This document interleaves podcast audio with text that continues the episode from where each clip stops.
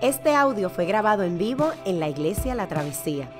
Nos alegra que puedas utilizar este recurso y esperamos que sea de bendición. Queremos que sepas que nuestra más profunda convicción, que no importando cuán útil sea esta grabación, nunca podrá sustituir la experiencia de pertenecer a una iglesia local. Sería un placer tenerte junto a nosotros en la travesía, pero de no poder ser así, nos gustaría ayudarte a encontrar una congregación donde puedas pertenecer y servir. Una vez más, nos alegra que puedas utilizar este recurso. Dios le bendiga. En reverencia a la palabra de Dios, les invito a que se pongan de pie. Esta es la palabra del Señor en el nombre del Padre, del Hijo y el Espíritu Santo. Hechos 2 del 1 al 21. Cuando llegó el día de Pentecostés, estaban todos juntos en el mismo lugar. De repente vino del cielo un ruido como una violenta ráfaga de viento y llenó toda la casa donde estaban reunidos. Se les aparecieron entonces unas lenguas como de fuego que se repartieron y se posaron sobre cada uno de ellos. Todos fueron llenos del Espíritu Santo y comenzaron a hablar en diferentes lenguas según el Espíritu les concedía expresarse. Estaban de visita en Jerusalén judíos piadosos procedentes de todas las naciones de la tierra. Al oír aquel bullicio, se agolparon y quedaron todos pasmados porque cada uno de los escuchaba hablar en su propio idioma. Desconcertados y maravillados decían, ¿no son estos galileos que están hablando? ¿Cómo es que cada uno de nosotros los oye hablar en su lengua materna? Partos, medos, elamitas, habitantes de Mesopotamia, de Judea y de Capodocia, del Ponto y de Asia, de Frigia, de Panifilia, de Egipto y de las regiones de Libia, cercanas de Cirense, visitantes llegados de Roma, judíos, prosélitos, cretenses y árabes. Todos por igual los oímos proclamar en nuestra propia lengua las maravillas de Dios. Desconcertados y perplejos se preguntaban, ¿qué quiere decir esto?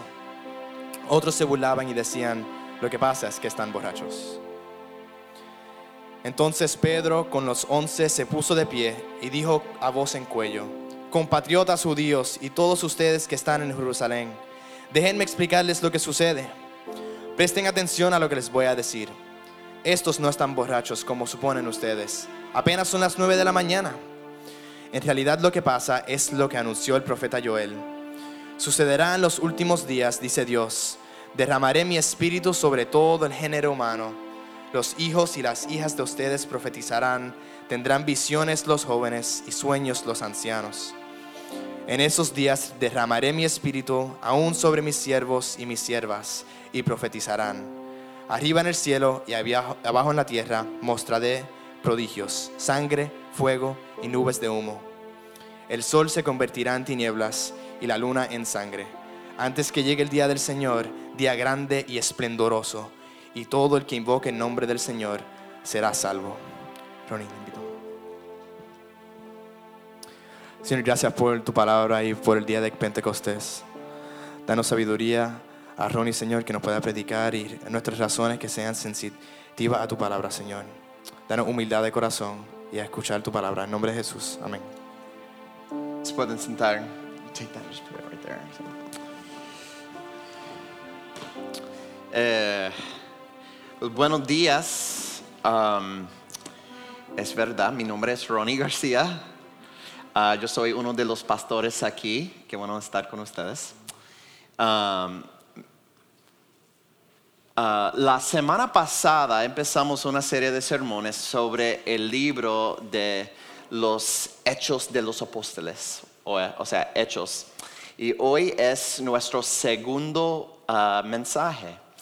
Ahora, al escuchar el texto de hoy, puede que se haya dado cuenta de que requiere mucha explicación. Así que este sermón es un poco exigente de parte de ustedes. Entonces, buena suerte.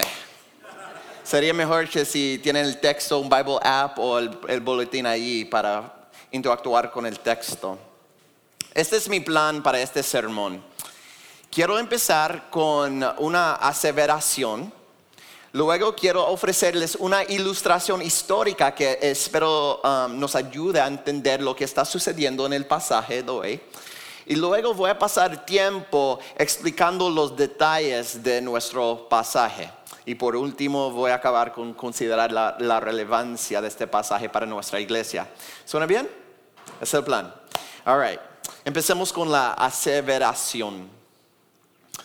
La Biblia enseña que nuestra iglesia solo puede ser feliz y espiritualmente saludable cuando estemos testificando de la historia de Jesucristo, quien está renovando, reconciliando y salvando todas las cosas. Es decir, cuando la iglesia está saturada con la historia de la generosidad de Dios mediante la vida, la muerte, resurrección y reinado de Cristo, cuando la iglesia proclama y encarna esta historia, es cuando único podemos estar felices y saludables espiritualmente. Y no es eso lo que queremos para nuestra iglesia, estar felices y saludables espiritualmente. El pasaje que vamos a estudiar hoy tiene algo que ver con nuestra capacidad de ser felices y espiritualmente saludables. Para entender nuestro pasaje ahora, permítanme empezar con una ilustración que nos pueda ayudar a entender el texto. En los Estados Unidos eh, celebramos un día llamado um, Juneteenth. Juneteenth. Es una combinación de dos palabras, June y 19th, que se refieren al 19 de junio. ¿De qué trata este día? El 22 de septiembre de 1862 finalizó la guerra civil entre los estados del norte y los del sur con la proclamación de emancipación. Y esa proclama fue un orden ejecutivo que dio el presidente Lincoln concediendo inmediatamente, inmediatamente la libertad a todos los esclavos fue la abolición de la esclavitud en los Estados Unidos. La proclamación de emancipación fue una acción decisiva que cambió completamente la realidad de los negros en los Estados Unidos. Antes de esta, de esta orden ejecutiva, la realidad de la nación estaba manchada de opresión, pero desde entonces esa realidad se alteró totalmente a favor de los que eran esclavos. Tal vez podríamos decirlo así, que el presidente Lincoln instituyó una nueva realidad. Pero miren lo que pasa. Esa nueva realidad no se realizó. De hecho, aunque los estados confederados o los del sur habían perdido la guerra, la gente mantuvo sus esclavos. En muchas partes de los Estados Unidos había esclavos que ni siquiera sabían que el sur había perdido la guerra. No tenían idea, no sabían que existía tal cosa como proclamación de emancipación. En otras palabras, surgió, una nueva realidad en los Estados Unidos, pero esa realidad nunca se manifestó en ciertos lugares. Y por lo tanto, el 19 de junio de 1865, tres años más tarde, un general militar llamado uh, uh, Gordon Granger marchó a Galveston, Texas, a nombre del gobierno federal con dos mil soldados y proclamó las buenas noticias de lo que había sucedido. Por fin se ejecutó la proclamación de emancipación y las buenas noticias finalmente se encarnaron. Presumiblemente Galveston, Texas fue la última zona en recibir la noticia. Los esclavos que habían sido declarados libres tres años antes, finalmente comenzaron a vivir su libertad. Y ellos bailaron en las calles. Juneteenth es el día en que celebramos este momento histórico. Pues esta ilustración de la historia nos ayuda a entender por qué es tan importante Hechos capítulo 2. Nos ayuda, ayuda a entender el propósito de Pentecostés. Vean, Jesús nació, vivió una vida perfecta, sanó a mucha gente, realizó muchas señales y milagros. Luego fue crucificado. Al tercer día resucitó de entre los muertos. Con su resurrección, sus seguidores creyeron que Jesús era el Señor. Él fue vindicado. Él era el Mesías. Él era el rey justo y legítimo del mundo entero. Ellos creyeron que el reinado de Cristo traería sanidad, felicidad y salvación. Pero luego Él se fue. Y todo eso pasó en Jerusalén. Y aunque todos estos eventos fueron reales, ¿cómo se encarna la realidad de las buenas noticias de Cristo para todo el mundo? ¿Cómo sabrá el mundo entero que el mal ha sido derrotado y que Jesús es el nuevo rey? ¿Cómo sabrá el mundo que nuestra lealtad a Cristo, nuestro rey, traerá salvación, felicidad y salud espiritual? La respuesta es mediante testigos. Los esclavos de Galveston, Texas, necesitaban que vinieran unos testigos que les contaran de la nueva realidad. Y asimismo, Dios está enviando testigos que encarnen las buenas noticias de Cristo. Y esto es justamente lo que sucede en el libro de Hechos.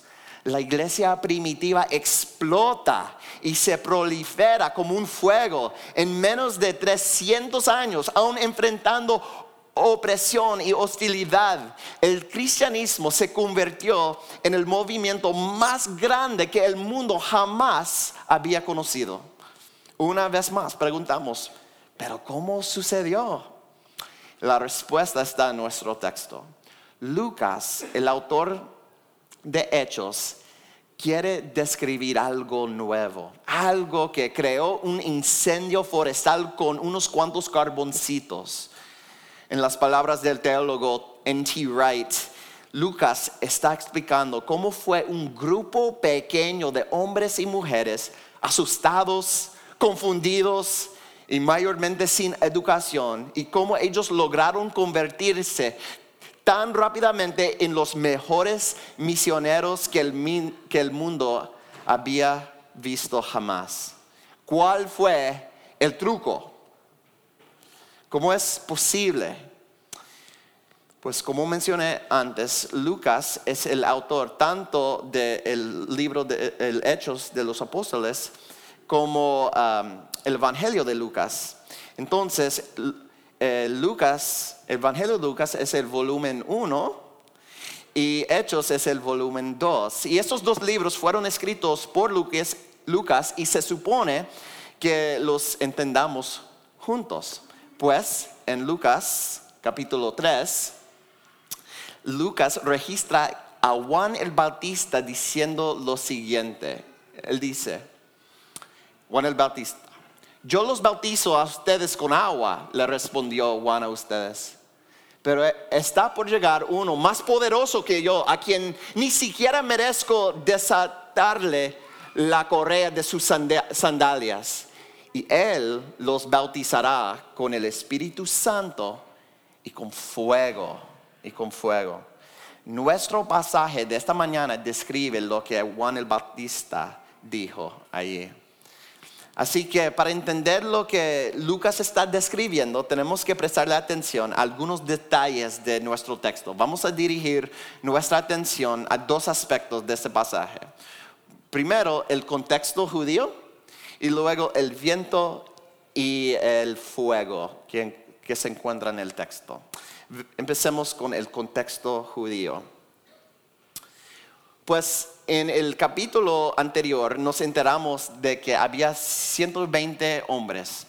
Esos hombres ah, todos eran de la religión judía porque habían venido al templo en Jerusalén para celebrar la Pascua. En el verso 1 Lucas nos dice que era el día de Pentecostés, a veces llamado la fiesta de las semanas. Y ese es uno de tres festivales que celebran los judíos. Ocurre 50 días después de la Pascua. Y esta celebración conmemora dos cosas. Primero, les daba a los granjeros una oportunidad de traer sus primeras ofrendas de trigo y para entregárselas a Dios. Era una señal de gratitud y se ofrecía como una oración de que Dios cuidara del resto de la cosecha. Segundo, ese festival conmemoraba el momento en que Dios le dio la, la ley a Moisés en el monte Sinaí. Esto es significativo porque los judíos entendían que la ley era la manera, la manera de vivir la vida para poder cumplir los propósitos de Dios. Así que piénsenlo. Pentecostés representa una primicia y una ley que gobierna su estilo de vida.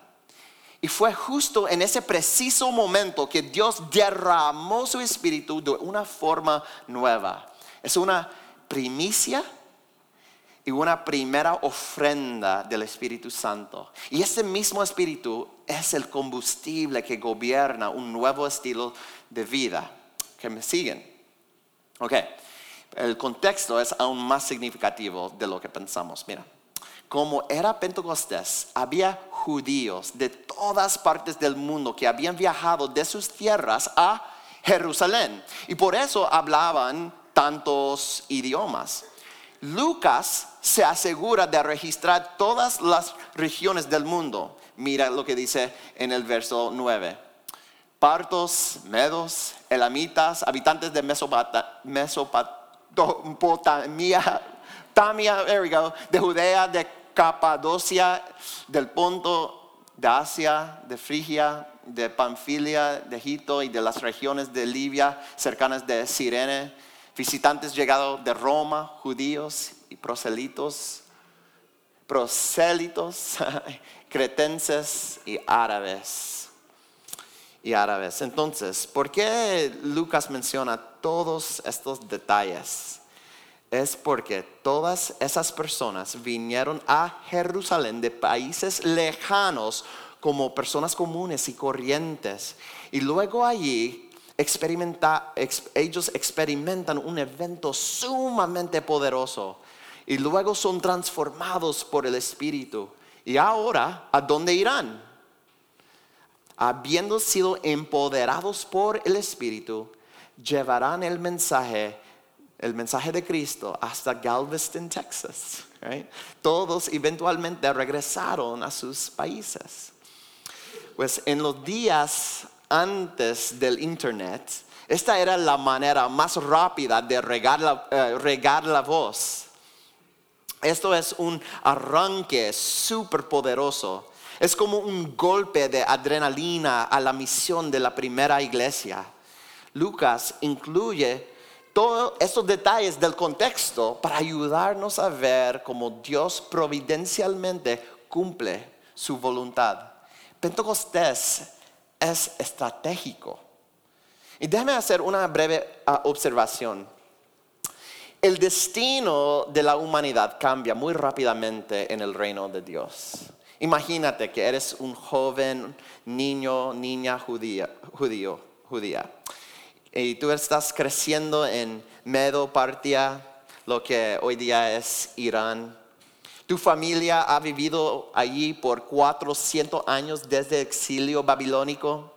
Ya tú ni hablas hebreo. Pues ¿qué esperanza tienes tú de enterarte de que ha vuelto el Mesías? Tú no eres más que un niño, niña viviendo tu vida y de la nada viene un mensajero. Y cuando un judío oye que el Mesías llegó, fundamentalmente cambia su realidad entera. Ese niño judío no ha hecho nada, pero Dios ha estado obrando todo el tiempo. Todo que parecía, que parecía imposible para un niño en Medo o Partio Dios lo logró en un momento. El destino cambia rápidamente en el reino de Dios. Cuando observas um, tu vida, a veces te, te sientes estancado, sientes que nada va a cambiar, que, que Puerto Rico no puede cambiar, que el estado de tu trabajo no puede cambiar, que te tiendes a deprimir por falta de esperanza. Pues escuchen bien, Dios se mueve rápido y contra toda lógica. Las cosas cambian rápido en el reino de Dios. Mantente alerta, mantente fiel, mantente con esperanzas. Dios está obrando tras bastidores para su gloria y tu bien. Dios siempre está obrando estratégicamente de muchas formas que a veces no vemos. Ahora vamos a mirar el viento y el fuego. Lucas registra unas señales increíbles. Mira lo que dice en el verso 2 y 3. De repente vino del cielo un ruido como el de una violenta ráfaga de viento. Llenó toda la casa donde estaban reunidos. Se les aparecieron entonces unas lenguas como de fuego que se repartieron y se posaron sobre cada uno de ellos. Pues a, nosotros como audiencia moderna, esta imagen nos puede parecer rara. Pero Lucas está tomando prestado un lenguaje judío que ellos hubieran reconocido inmediatamente. Primero déjame hablar del viento, del viento, lo que se encuentra ahí en el texto. Tanto en griego como en hebreo, el término viento puede ser sinónimo del Espíritu de Dios, del Espíritu de Dios. Aunque no podemos ver el viento podemos ver su capacidad de actuar poderosamente en el mundo físico. Piensen en un tornado o un huracán. De la misma forma, aunque no podemos ver al Espíritu, Él puede actuar poderosamente en nuestro esfero, nuestro mundo. Pues en el verso 2, Lucas está describiendo el derramiento del Espíritu. Y esto se confirma cuando el apóstol Pedro predica y lo interpreta el verso 17. Mira lo que dice aquí. Sucederá que en los últimos días, dice Dios, derramaré mi espíritu sobre todo el género humano. Esa es la, ráfaga de viento en el Antiguo Testamento se entiende el Espíritu como el miembro de la Trinidad que establece el reinado de Dios mediante la creación y su poder. La voluntad de Dios, la voluntad se materializa a través del poder creativo del Espíritu. Déjame darles unos ejemplos. En Génesis capítulo 1, antes de la creación, el Espíritu se movía sobre las aguas y sopló sobre la creación, dándole forma, como dice en verso 1, 2 de Génesis capítulo 1. La tierra era en caos total, las tinieblas cubrían el abismo y el Espíritu de Dios se movía, se sopló, soplaba sobre la superficie de las aguas. La voluntad y el reinado de Dios se realizan mediante el Espíritu. En Éxodo, cuando Israel estaba escapando de Egipto, Moisés extendió sus manos y que el viento, el Espíritu dividió el mar para que la gente pudiera pasar. Y cuando los artesanos del tabernáculo necesitaban destrezas creativas, el Espíritu les empoderó para que pudieran crear, como dice en Éxodo 31. Toman cuenta que he escogido a Bezalel, él es uno de los um, artesanos, y lo he llenado del Espíritu de Dios, de sabiduría, inteligencia y capacidad creativa. Llenado del Espíritu de Dios. El Espíritu se asegura de que el dominio y el reinado de Dios se realizan. Quizá la, imagen más poderosa de Espíritu está en una visión dada al profeta Ezequiel. Dios le da a Ezequiel una visión de un valle de huesos. Los huesos representan la, la muerte espiritual y la desobediencia de Israel. Pero no se, ha, no se ha perdido la esperanza. Dios derrama su espíritu sobre ellos. Mira lo que dice. Así dice el Señor omnipotente a estos huesos yo les daré aliento de vida y ustedes volverán a vivir. Les pondré tendones, haré que les salga carne y los cubriré de piel. Les daré aliento de vida y así revivirán. Entonces sabrán que soy el Señor. Pondré en ti mi aliento de vida y volverás a vivir. Y estableceré en tu propia tierra. Entonces sabrás que yo, el Señor, lo he dicho y yo cumpliré lo afirma el Señor. Cuando se derrama el Espíritu, el poder y el reinado de Dios se materializan. Es importante entender esto porque en nuestro pasaje de hoy, Lucas describe el Espíritu, el viento llenando la casa entera. ¿Y qué comunica esa historia? por evidencia del viento de espíritu, el reinado de Dios se está realizando de manera poderosa. Pero lo que es más chocante para los judíos es que el reinado de Dios se presenta como el reinado de Cristo ahora en Hechos capítulo 2. Pedro lo, dice de manera explícita en su discurso que, comienza en el verso 14. Algunas personas se burlaron del momento diciendo que los hombres habían tomado ah, demasiado eh, alcohol, pero Pedro afirma que esta escena es un cumplimiento de las escrituras judías. Muy explícitamente en el verso 16, Pedro toma un pasaje del profeta Joel en el Antiguo Testamento y lo aplica a Cristo. ¿Ve? Ahora, hay más aún. Vimos el viento, ahora vamos a ver lo que pasa con el fuego. En el verso 3, Lucas usa la imagen de las lenguas de fuego para describir la llenura del Espíritu. Es importante saber que el fuego es una de las formas más prominentes en el Antiguo Testamento para describir la presencia la presencia de Dios. Permítanme darles unos ejemplos. Ah, cuando Dios llamó a Moisés, se le apareció en una zarza ardiente. Y luego Dios guió al pueblo de Israel en una columna de fuego.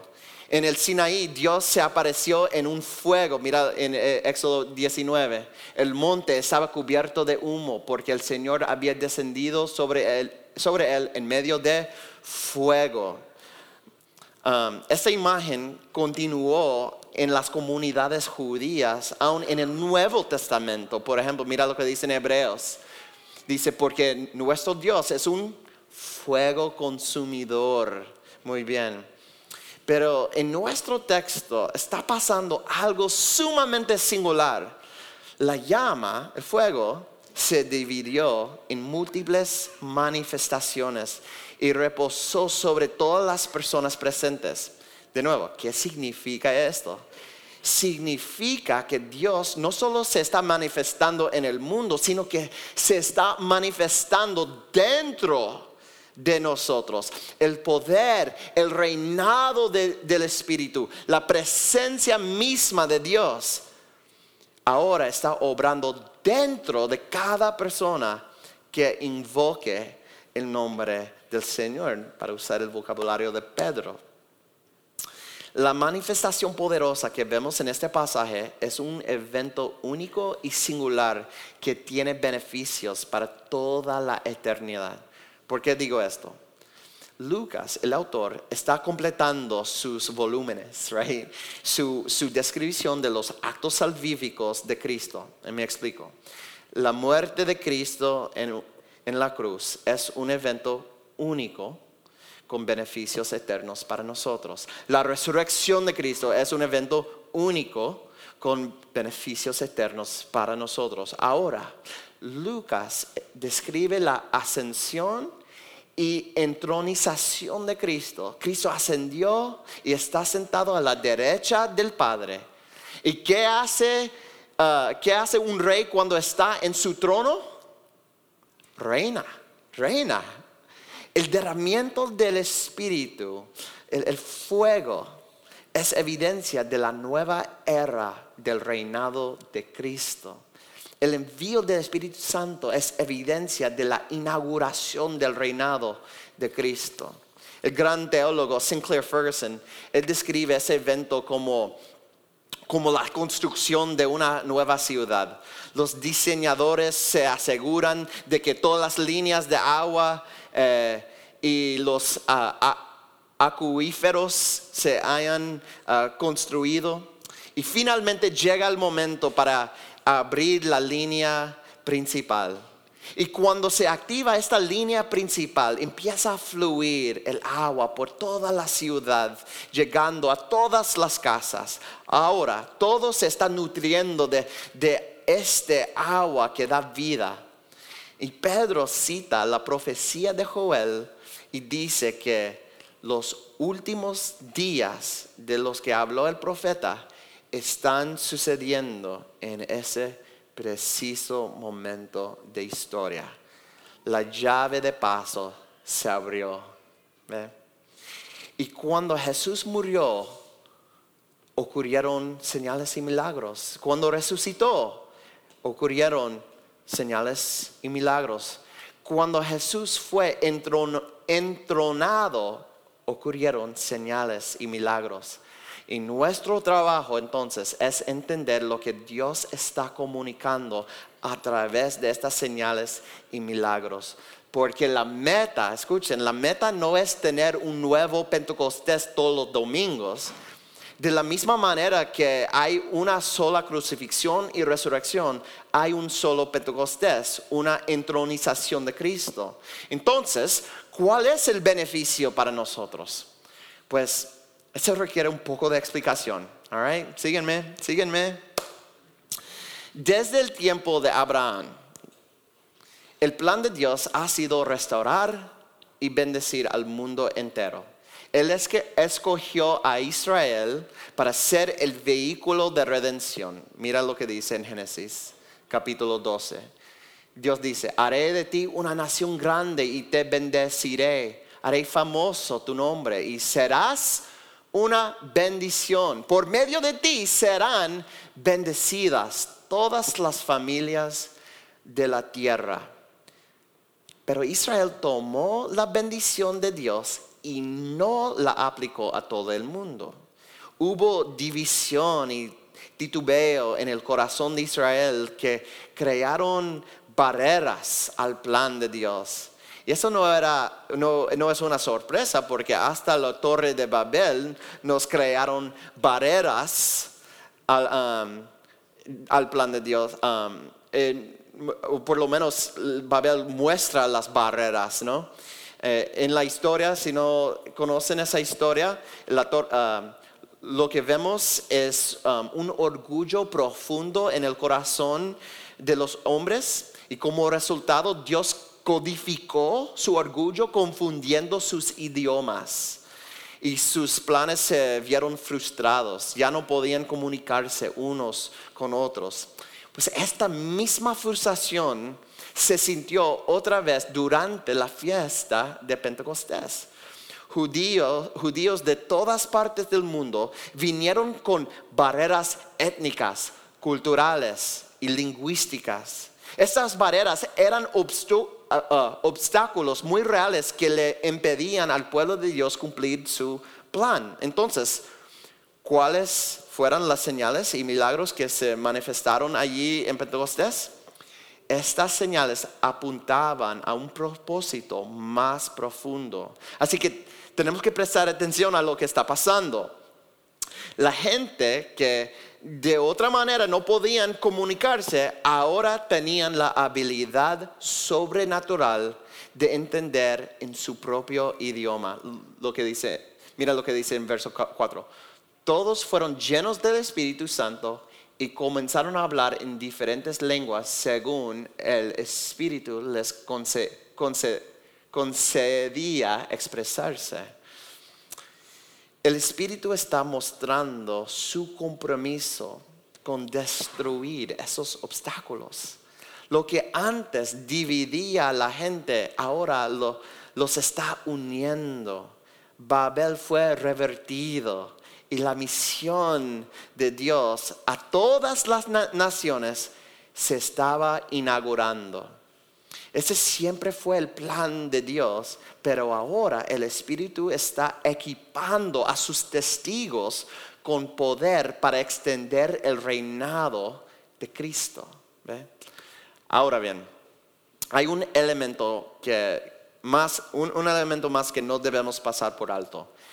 En el Antiguo Testamento, la obra del Espíritu operaba principalmente dentro de la geografía de Israel. Más aún, él obraba principalmente a, través de cierto tipo de personas, o sea, profetas, sacerdotes y reyes. Pero Joel había dicho que el Espíritu iba a expandir esa realidad. Por eso Pedro lo cita, mira ahí. Sucederá, que en los últimos días, dice Dios, derramaré mi espíritu sobre todo el género humano. Los hijos y las hijas de ustedes profetizarán, tendrán visiones de jóvenes y sueños los ancianos. Y en esos días derramaré mi espíritu aún sobre mis siervos y mis siervas y profetizarán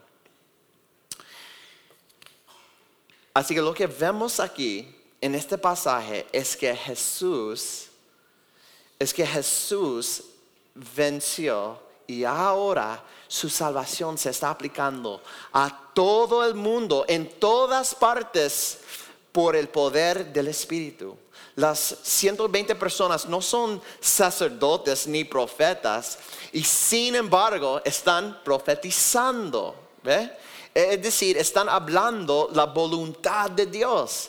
Estas son personas ordinarias, hombres, mujeres, ricos, pobres, educados, no educados, esclavos, libres.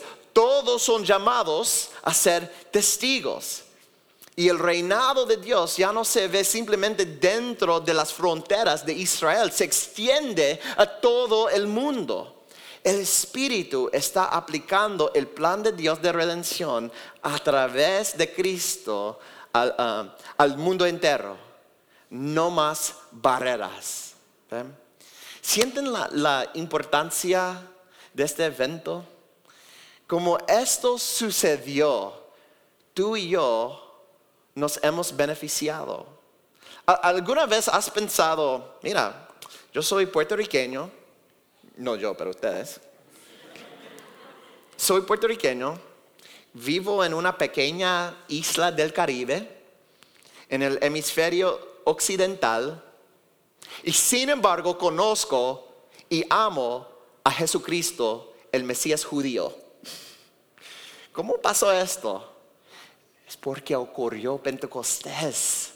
La fuente fue empoderada por el Espíritu para ser testigos y llevaron ese mensaje hasta lo último de la tierra y nos llegó a nosotros. Esto sucedió y ahora nosotros tenemos el privilegio como, como testigos secundarios y apoderados por el Espíritu de Dios que mora en nosotros de hacer lo mismo. Escuchen bien. Si crees que ser cristiano se trata de venir a la iglesia de vez en cuando para escuchar un mensaje inspirador a veces y practicar un par de rituales, si crees que la vida cristiana es eso, no has entendido el punto en lo absoluto. Si eres cristiano, entonces eres testigo de Cristo. Tienes una misión. Tú y yo fuimos llamados para testificar de Cristo. Este mundo tiene un rey. Su reino justo, compasivo y misericordioso avanza mediante testigos empoderados por el Espíritu. Y este texto ofrece una promesa de que Dios va a usar tu vida ordinaria si se lo permites. Yo te, pedí, yo te pediría que tengas una conversación muy honesta contigo mismo. ¿Te ves como testigo de Cristo? ¿Esa es tu identidad fundamental? ¿O es el cristianismo sencillamente una costumbre, un hábito cultural? ¿Qué, padres, qué identidad estás inculcando en tus hijos? Mira, no estoy intentando hacerte sentir culpable, solo quiero que seas honesto. Dios te ha sellado con el Espíritu y tu propósito es glorificarlo a Él. Dios te está invitando a un nuevo estilo de vida para que puedas cumplir sus propósitos. Este es el llamado de todo cristiano. No es solo un mandamiento, es un, es un regalo. Si el llamado de Dios sobre tu vida no es tu identidad o propósito fundamental, entonces ¿cuál, ¿Cuál es tu identidad y propósito? En serio, ¿cuál es? ¿Qué, qué tipo de vida vale la pena vivir? La manera en que respondas a esa, esa pregunta tendrá implicaciones serias. Cuando tu vida está organizada alrededor de placeres temporales en este mundo, jamás estarás satisfecho vas a encontrar que luchas con la ira, la depresión, ansiedad. Estás buscando algo temporal que te haga sentir pleno, pero tú eres una criatura eterna, creada para la eternidad. Tus placeres o, metas personales nunca serán suficientemente grandes como para satisfacerte. Nunca. E intentar ese tipo de vida no solo es mal, sino que es tonto. Hay una carencia de sabiduría. Pero por otro lado, invertir en la realidad eterna del reino de Cristo es el propósito para que el, para que el, um, para el que Dios te diseñó. Es tu diseño eso te puede dar plenitud.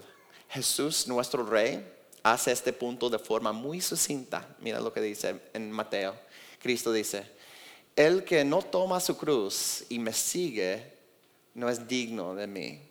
El que se aferre a su propia vida, la perderá.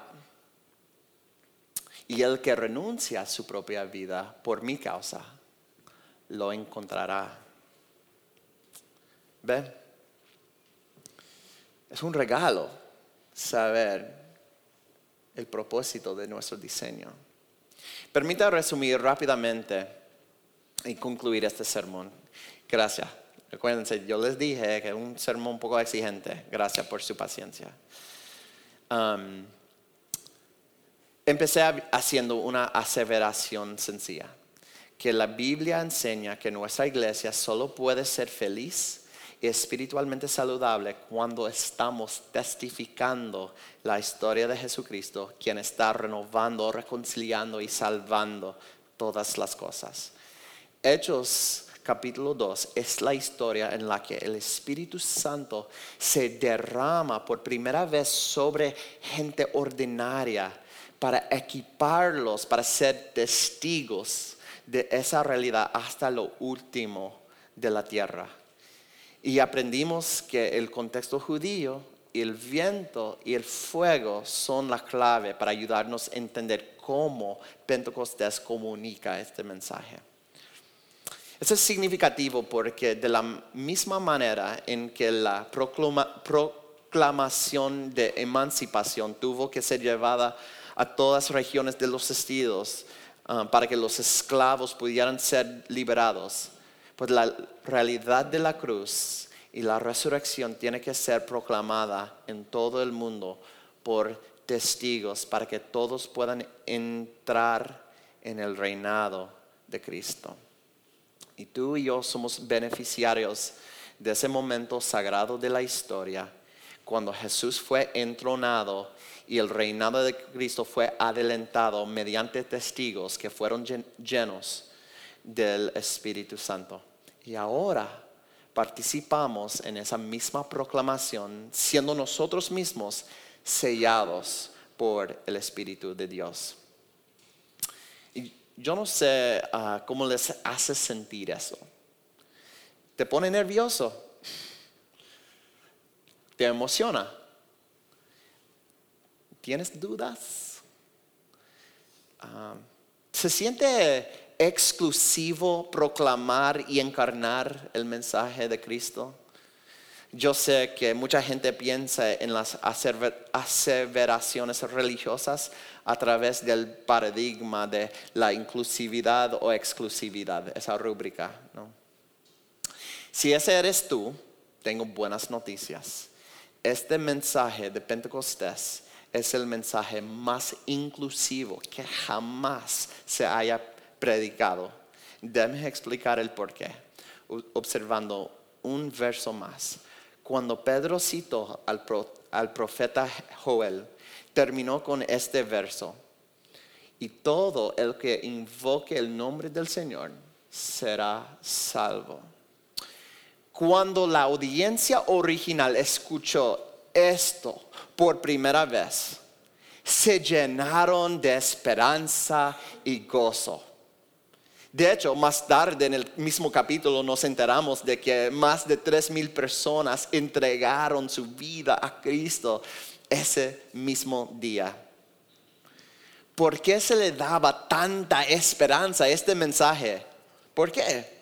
Es porque Pedro está diciendo que el tren no ha salido de la estación. Todavía hay tiempo. Los boletos del tren son gratis si quieres conocer a Jesús, Él está aquí. Hay tiempo. Y todos son invitados, pero todos. No importa quién seas o que hayas hecho, no importa ah, tu estatus, no importa si cometiste los errores más graves y vergonzosos, puedes ser salvo no, porque puedas pagar por tus pecados con tu desempeño moral o con tus buenas obras, sino porque Cristo lo pagó todo por ti. ¿Por qué? Él vivió la vida que tú, tú debiste haber vivido y murió la muerte que tú merecías. ¿Por qué? Porque Él te ama. Porque Él te ama el rey ha llegado, él ha tomado su trono y ahora te invita a su reino. Tú estás invitado a su mesa y no como un mesero o sirviente, sino como un hijo, hija. Él te invita al banquete de su padre. Somos testigos. ¿Testigos de qué? De que Jesús es el Señor, el Rey, el Señor, y le pertenecemos a Él. Esas buenas noticias. Amén y amén.